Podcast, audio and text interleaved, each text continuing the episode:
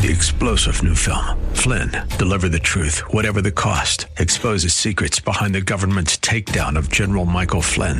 Flynn knew what the intel world had been up to. He ordered the first audit of the use of contractors. This set off alarm bells. He told the truth. He was the most dangerous person for Donald Trump to hire. They had to get rid of Flynn. Flynn, deliver the truth, whatever the cost. Available now. Watch it today. Go to salemnow.com. Salemnow.com.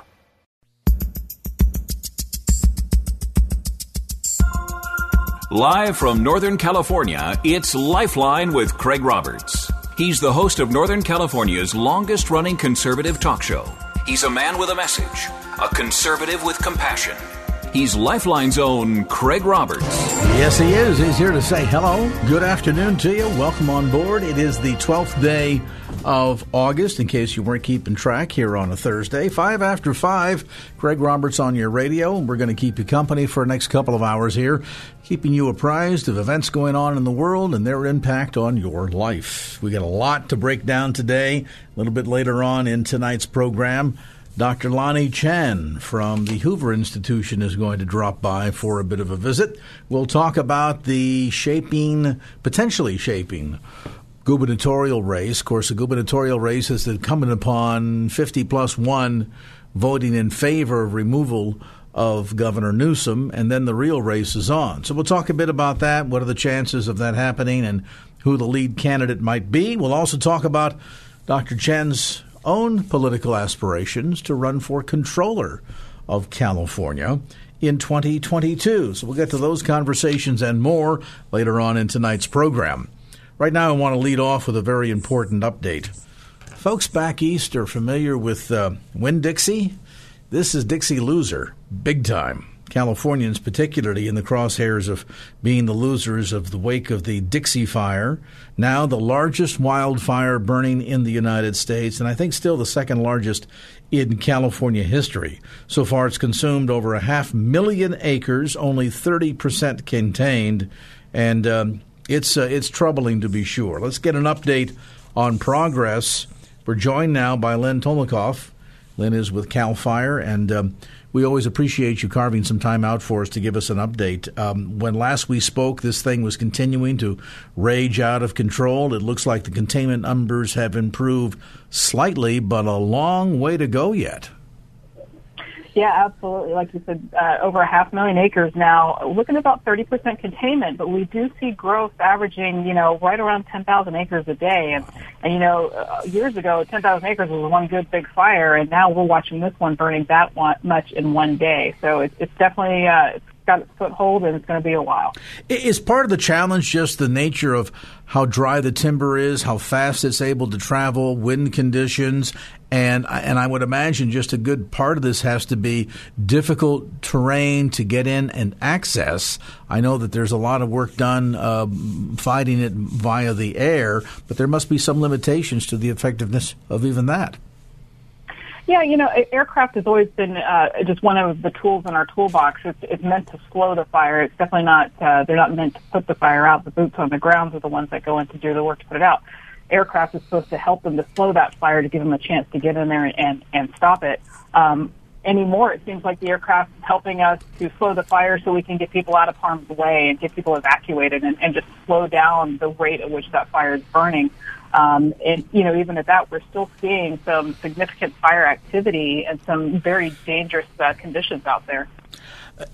Lynn, are you troubled that we're having this conversation so early in the year? I mean, we've we've talked in the past when, uh, come September, October, there were fire danger concerns because of all the summer months really drying out vegetation and timber across the state, along with our, our traditional winds, Santa Ana winds, et cetera, et cetera, that kind of um, exacerbates the problem. But the fact that we're barely through the month of August and this is already this far out of control. What, what, what is your sense? And, I, and I, I'm not trying to set you up for kind of a doomsday question here, but I have to wonder if it's this bad this early, what kind of a fire season is 2021 going to wind up looking like? Yeah, you know, it is. It's shaping up uh, to not look very good for us. Uh, it, it definitely, we started seeing the, the hot temperatures come in very early this summer uh, actually late spring, and then uh, the lack of precipitation and, and, and snowpack has uh, obviously impacted everything. Um, September and October are historically the worst months for fire season in the state of California, as you mentioned, uh, particularly with the Santa Ana winds in Southern California. Um, so we're not even there yet, and uh, you know we're already dealing with a, a half million acre fire uh, in, in that started mid July. Obviously, in rural areas, there's not a lot that can be done other than being extremely cautious if you happen to be traveling through those areas, camping in those areas, things of that sort. But for ourselves directly, two important questions. We've heard stories of some that said, I'm not going to leave, I'm going to stay here and battle the fire, as if to think that a a one inch garden hose is adequate enough to be able to uh, push back the flames if your property is threatened. What's the best advice that you can give to homeowners who live in quasi rural areas surrounded by some of the beautiful trees of California um, that are at this point so potentially risky? How do we need to be A, preparing our properties better, and then B, if we are told it looks like it's on its way and it's raging, how should we respond?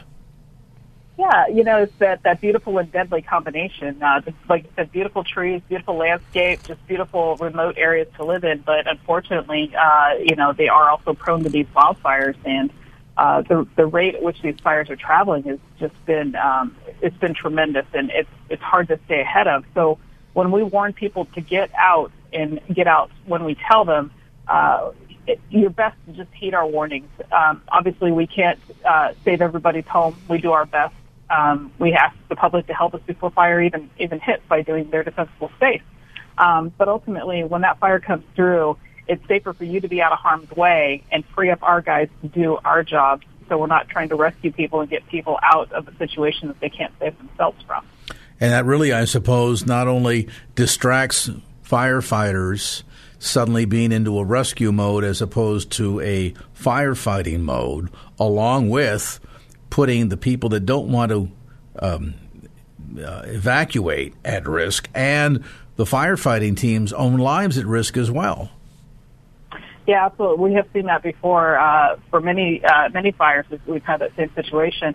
Um, we've also had fires where we can't even do any firefighting. The only thing we're doing is is evacuating people. We saw that uh, back in 2017 uh, in the Northern California fires in, in, in the wine country that we were just the best we could do was get people out of the way because we could not stop the fire uh, with the way it was traveling with the wind. So we see that happen a lot here in California. So we have to ask people to help us out, listen to the warnings, uh, and pay attention to your surroundings and what's happening.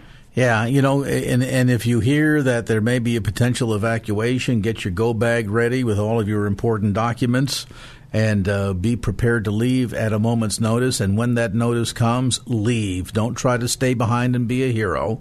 Nobody wants to ever think about losing a lifetime of possessions and, and mementos and heirlooms handed down through the generations in a family. Um, and, and while true, some of those can't be replaced, um, one thing we know for sure human life absolutely cannot be replaced. And so it's just not worth the risk. We appreciate so much, Lynn, all the work that uh, you and your colleagues are doing. I know it's been a long summer and it's not over with yet.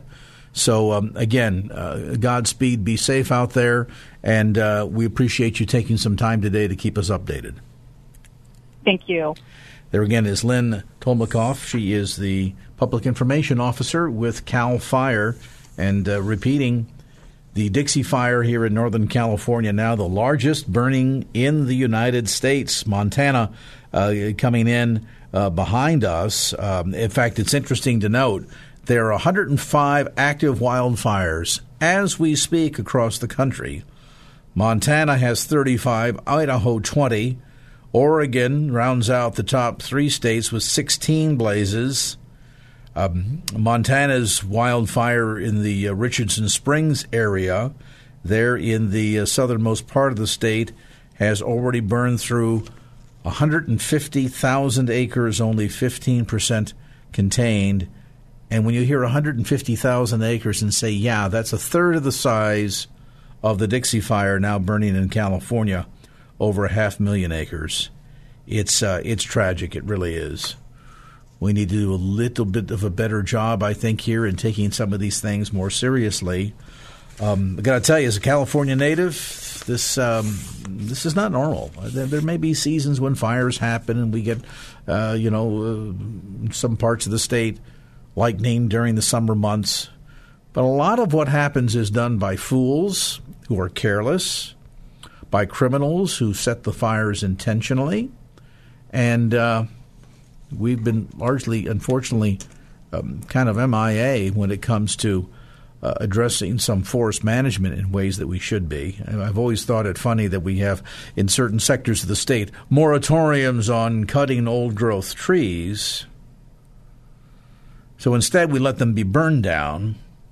And then we wind up with, in the long run, a lumber shortage that results in higher prices. yeah. Any rate, be in prayer. There are a lot of people being impacted by this. In fact, a friend and colleague uh, spoke to yesterday is up in the Yuba City region. I Won't say specifically where, but in that neck of the woods.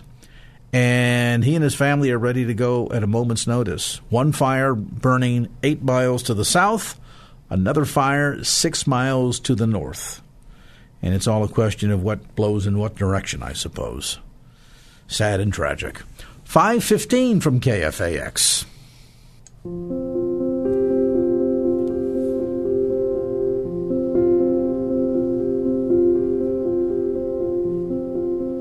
we were afraid to let our parents down. I grew up Catholic, and um, so I just did not did not want to disappoint anybody. When I was younger, it was a form of birth control. I was drafted into the army during uh, Vietnam. and I met women.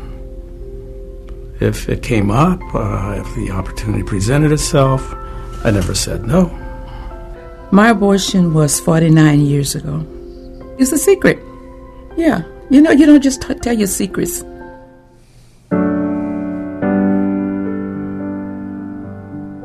Before I found healing, I felt unloved and not worthy.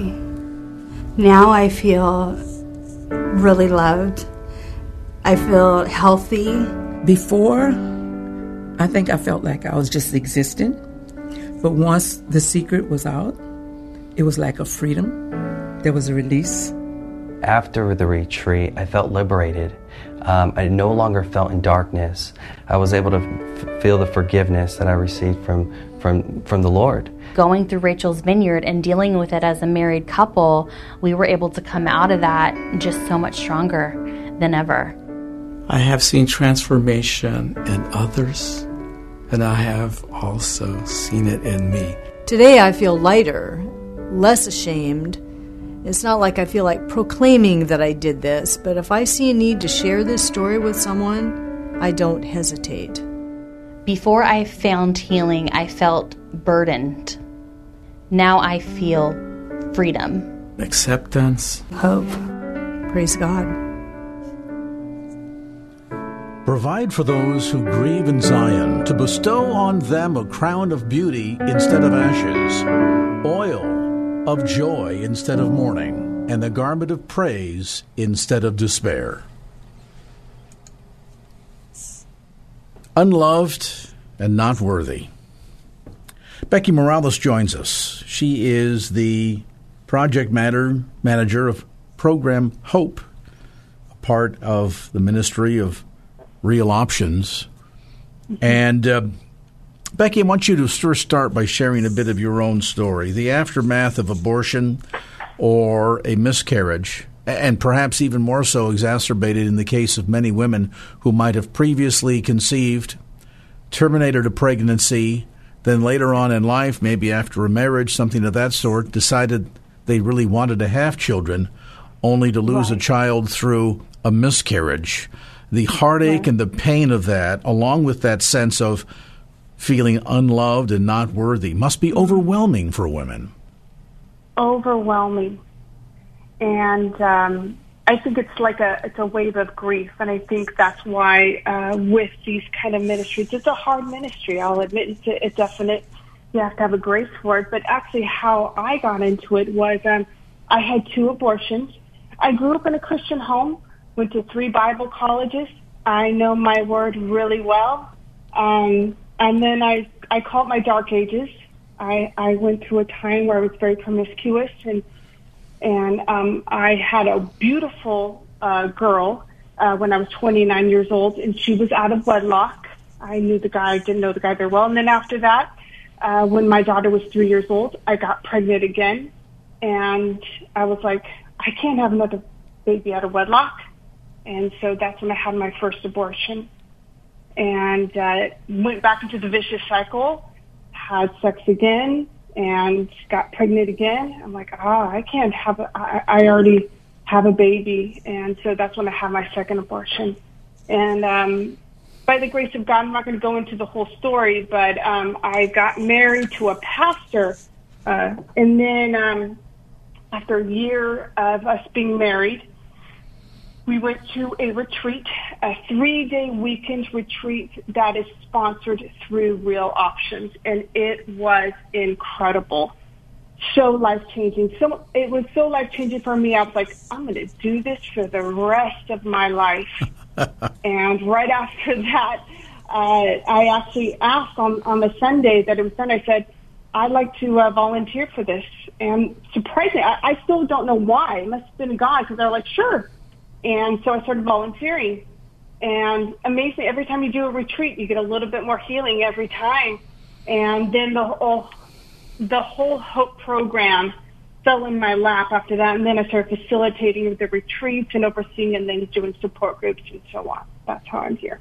You know, the amazing thing is for so many women that are lulled into a, a false sense of uh, ease when it comes to the way the abortion industry sort of couches this this entire discussion that if you're right. facing an unplanned pregnancy, an abortion will just terminate and then all of your problems will go away. It'll all be behind you. And sadly, uh, many women and men, much later in life, be it because they've fail to conceive later on when they're trying to do so, or other exactly. events that come along and bring the memories and the reality of what's happened back full front, begin to realize that no, in, in many respects, abortion ends a life, but it is a, a, a milepost that marks the beginning of so much sadness, so much pain, so much guilt for so many. And, you know, many of these women and men, for that matter, walk around carrying this burden for years and years and years. Yeah. You mentioned yeah. about your work with Rachel's Vineyard. Uh, help listeners understand a bit about some of the benefits that are available. Uh, what is the retreat like? And I understand you even have an event coming up uh, pretty quickly here toward the end of August. Yes, sir. Um, well, Rachel's Vineyard Retreat is a three-day retreat. Um, we actually have one at Cupertino Hills. From it starts on Friday afternoon at 3:30 and ends on Sunday. And what it is, it's a, a pretty much you go in and you're scared out of your mind. You usually think it's a cult. You're like, what am I doing here? And majority of everyone um, don't want to go. Because who wants to go to a retreat that you have to deal with your abortions? I mean, really, let's let's get down to the nitty gritty. No one in the world does. Um, but you get there and you, uh, we do a lot of um, spiritual exercises. We go through the Word. Uh, we do breakout sessions. Uh, you get your own room, um, and you get to be with other people who have similar experiences as you. And it's the craziest thing because abortion itself is such a lonely thing because it's so full of shame. It's secretive. But then when you get there, you're able to share it in a safe place. And then everyone's like, oh my gosh, I get that. And then they respond. And then it's like a, it's a catalyst into incredible healing. You realize you're not alone. I mean, I've met women who 70, 80 years old and I talked to them and they had an abortion when they were 15 years old and then they're like, this is the first time I'm telling you about my abortion that they've been carrying for the last 60 years. You know what I'm saying? So it's, it's, an, that's what it is. It's, it, it's incredible because at the beginning of the retreat, nobody eh, likes each other. Everyone's freaked out. And by the end, everyone is literally best friends no one wants to leave, and we as a team get to see that. Not a lot of people get to see what we get to see. We get to see literally uh, you know, people die and get resurrected.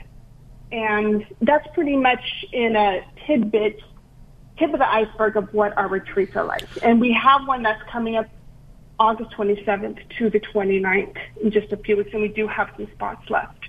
And you know what's beautiful about this is it really encapsulates the totality of the gospel message.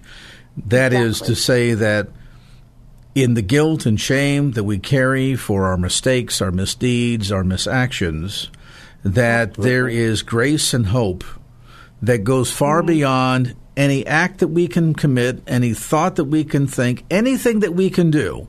There is nothing Absolutely. that can put us beyond the capability of God to forgive us, Christ to bring healing and restoration into our lives, and a renewal right. of hope and an opportunity to really, for the first time maybe in years and decades, uh, walk with a sense of one's head held high with that liberty that it brings. Not, not to celebrate the act of what took place, the mistake that was made, Absolutely. but to say that this, though this has happened, God has forgiven me, and that child is in heaven, and that there can be not only the release of the burden of the guilt and shame, but also healing of, of marriage relationships. that oftentimes uh, are, are, are, are inconsequential victims of these acts because it, it colors the way we relate to another. And as I mentioned earlier, uh, yeah. uh, boy, for the couple that maybe uh, there there is a history of abortion in the past and now attempting to conceive intentionally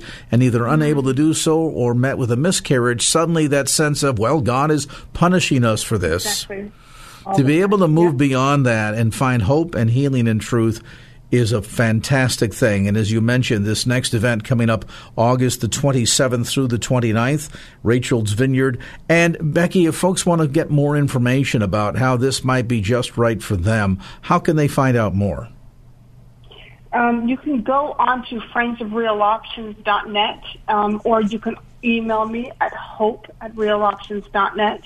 Um, I'd love to connect with anyone. Now, as people know, grief comes in waves, and it's a hard thing because we always get people who email and who are interested, and then they get scared. Now, the easy part is knowing that Jesus forgives you. That's the easy part. The hard part is forgiving yourself. And I've got a lot of women who actually who have said to me, um, Becky, I feel that I did what I did was right. I was 15. I was scared.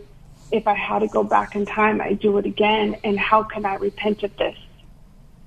How can I repent? And I feel like I was caught in that too. Mm-hmm. And I believe that's a lie from the enemy. It's like I, I always get to the analogy of it's like you God called you to New York and then you make a decision that ends you up in South America to make another decision that ends up in Antarctica, and now you're trying to figure out what to feed the, the penguins. And it's like you were never supposed to be in that place on that continent making those decisions. That you are a new person in Christ. And I believe that women and men get caught up in this how can I repent? How can I get there? And that is what these retreats do. It gets to the root of why you do what you do. Because majority of the time, especially in my experience of doing this, abortion, usually there's a sexual abuse, rape, something that's happened in the household that gets you to the place of why you had the abortion. I know a lot of women who were forced into the abortion. And then they're like, well, how can I get, you know, find healing? From it. You know, I, it wasn't even my call. Um, but they nevertheless carry that, that sense of guilt and burden and shame. Absolutely. And this retreat is an opportunity to be able to confront that in a loving way for yourself. This is not come and be piled on by more guilt and shame, but rather experiencing encouragement from others who've been there too that can point you to the way where you can finally address this, finally unload this burden that you've carried for years or decades. I'll mention, too, that Becky also um, conducts hope support groups that are available to those who have been impacted either directly or indirectly by abortion, miscarriage, pregnancy loss. And you can get more information about those. Just send her an email, hope at realoptions.net. And um, it's all um, small group and completely confidential. Again, hope, email hope at realoptions.net for the Zoom link. They do that the first and third Thursday of each month from 6:30 to 7:30 p.m. Details regarding the upcoming Rachel's Vineyard event August 27, 8 and 9 go to realoptions.net. That's realoptions.net. Our thanks to Becky Morales, program manager of the Hope program at Real Options for that update. And now back to Lifeline with Craig Roberts. All right. Well, as you know, we are exactly one month today away from another critical election in California. You think, well, should we just go through one? Yeah. Well, this one's a little bit unique, a little bit different. It is a potential recall election of the governor of California. Gavin Newsom is in a very precarious position right now for a variety of reasons. And uh, right now, there's going to be uh, before you at a ballot box nearby two decisions you need to make. One is should the governor be recalled, and if so, who should replace him? Dr. Lanhee Chen joins us with some insights, research fellow at the Hoover Institution, also director of domestic policy studies and a lecturer in the public policy program at Stanford University. And uh, Dr. Chen, is always great to have you with us. Craig, good to be with you. This is a race that's turning out to be quite interesting. I suppose if we had asked most political observers, say, a month or two ago, we would have thought, yeah, chances are that Gavin Newsom is going to remain right where he is through the end of his term. Now it's not looking like that's as quite likely as it used to be. What do you think is the, the abiding driving force here as to why so many Californians are upset with this guy? And the other uh, quick question I'll ask you, you uh, pull out your crystal ball there. Uh, talk to me about who you think uh, the chances are for uh, the front runner. Well, I'll make a couple observations, Craig. I think first of all, it's going to be a remarkably close election. Uh, I don't think we thought it was going to be that close when this all first started. You know, I think people figured, look at the Democratic state, Gavin Newsom's probably okay. But, you know, in reality, a lot of people are very upset about what's going on in California. We've got wildfires. We've got homelessness out of control. We've got high cost of living. Uh, we have water shortages. Uh, and I think for all those reasons, people are thinking about uh, who, who's responsible, who's to blame for that. And I think Gavin Newsom uh, does bear some responsibility for it. I think that's the reason why people are, uh, are looking very seriously at potentially recalling it. So I think it's going to be close. In terms of uh, who I think ends up replacing him, you know, there's a number of candidates out there who I think would be very strong. Uh, uh, our old friend Larry Elder, of course, is somebody who I think uh, is worth watching. Uh, Kevin Faulconer, the former mayor of San Diego, uh, and, and others as well. But I, I don't know who's going to win that replacement vote. But I do think, uh, Craig, the initial vote in terms of recalling Newsom is going to be very, very close. Uh, do you see this uh, continuing to be close, or is there a chance it might gain more momentum, particularly as kids are going back to school and there's go- growing frustration over the way the governor has handled COVID 19? Yeah, I think it very well could uh, get even closer. You know, one of the rules in an election like this is it's all about where the energy is. It's all about where the enthusiasm is. And the enthusiasm to recall Gavin Newsom is growing. And I think for that reason, the election is going to end up being a whole lot closer uh, than I, think anybody expected, and, and in fact can get even closer. I, I saw a poll recently, Craig. You may have seen the same poll that actually has Newsom, uh, the the people who favor recalling Newsom in the lead. Uh, 51% of those responding said they'd recall him, uh, and just 46% said that they would keep him in office. So that is a, a big surprise for me but certainly indicates that uh, you know a lot of people are, are done with one party rule in Sacramento. Yeah, I, I certainly can see that, and I also can see this being potential uh, death keel on Gavin Newsom's political future. If he winds up getting recalled and replaced by a conservative Republican, uh, he may have the same future uh, politically as Gray Davis did, and that is, you know, time to ride off into the sunset, go run your winery, go do something different. I want to pivot real quick because I know our time time is short, to another election related topic. We're looking a bit ahead, I understand, but uh, 2022, the controller seat will be up here and available in California, and our listeners may not be aware of it, but you have officially put your hat in the ring. This is an interesting position. It's not one that has much influence when it comes to policy making, but the one thing the controller in California can and does do and should do, and that is provide some serious oversight in a state that sorely lacks oversight and transparency. And if folks don't believe me, just look at all the EDD fraud that went on when you had prisoners applying for not only stimulus checks, but unemployment checks to the tune of millions of dollars. And we have yet to unravel that mess. Well, Craig, you're right. The Office of Controller, which I've declared my candidacy for, is, is think it the Chief Accountability Officer, the Chief Financial Officer of the state of California. And one of the things I want to do is I want to uh, give voters, I want to give taxpayers an eye into what's going on in Sacramento. I want them to know exactly how the state's spending its money. I want them to know uh, how programs are doing. And I, I'll bet that a lot of people will get very upset when they realize we're spending tens of billions of dollars to fight homelessness, and yet that problem's gotten worse you know, we're not spending nearly enough on things like fighting wildfires. And, and these are things that people need to know about. And so I'm running for controller to provide that accountability and transparency.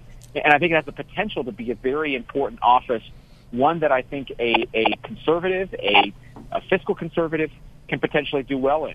Because as I said earlier, I think people in the state have had it with the same old politics. So I'm looking forward to the campaign ahead. Hope people will visit my website at chenforcalifornia.com and uh, check out what I'm doing and, and, hopefully support my efforts. In some ways, I'd almost say you're you're overqualified for this position based on uh, multiple degrees, uh, both in law and poli science. I will ask you two two closing questions, two things that maybe strikes against you. Uh, one is Republican running in a democratically controlled state. Does that bother you? It doesn't, uh, and I think the reason why it doesn't is because you know folks who who are in California now, they want to check on the one party monopoly in Sacramento. And if we aren't successful in this recall election uh, this September, there's going to be a lot of folks out there who still want to have some way of checking and balancing against what's happening up there. And so I think actually the fact that I am of a different party, I am I'm a Republican, that that actually may work in my favor. So so I feel pretty pretty good about it. I also think listen, Republicans need to do a better job of communicating all over the state about what it is we're trying to do. And so that for that reason I think I can outperform some of the previous candidates that have run from my party. And again, that notion of being able to bring to the table your expertise that will provide not just the oversight, auditing, and ultimately transparency and reduction of waste and fraud in a state that earns as much as we do through taxes, spends as much as we do through taxes. Uh, it's high time that there's a greater degree of accountability back to the very people that are doing all that tax paying in the first place. Final question: um, One other potential liability. Um, you're you're a diehard Dodgers and Lakers fan, and you're going to be running in Northern California, which is kind of Niners and Warriors territory. Any liability there, Lanhee? well, in the words of Popeye, I is what I is. And, uh, I don't, I don't, I'm not running away from it. And, uh, you know, I, I get all sorts of great uh, comments from Giants fans on my Twitter feed. That's totally fine you know, we'll see who's on top in October, and if it's the Giants, uh, I will tip my cap to them.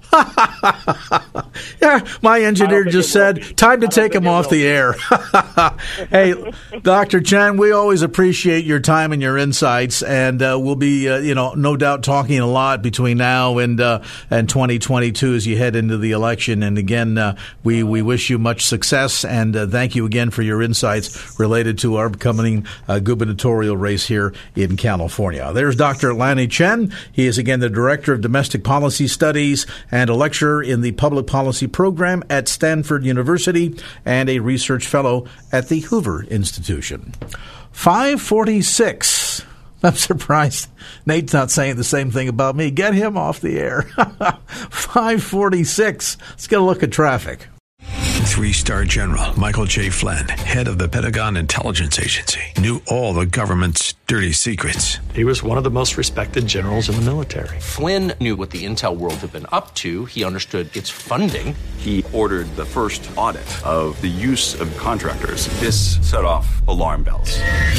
The explosive new documentary, Flynn, Deliver the Truth, Whatever the Cost, uncovers the facts behind this scandal. Flynn told the truth. He was the most dangerous person for Donald Trump to hire. I find out the worst enemy that I'm going to face in my life is right here in America. They took my assessment and they wanted me to change it. And I was like, I'm not changing it. They had to get rid of Flynn.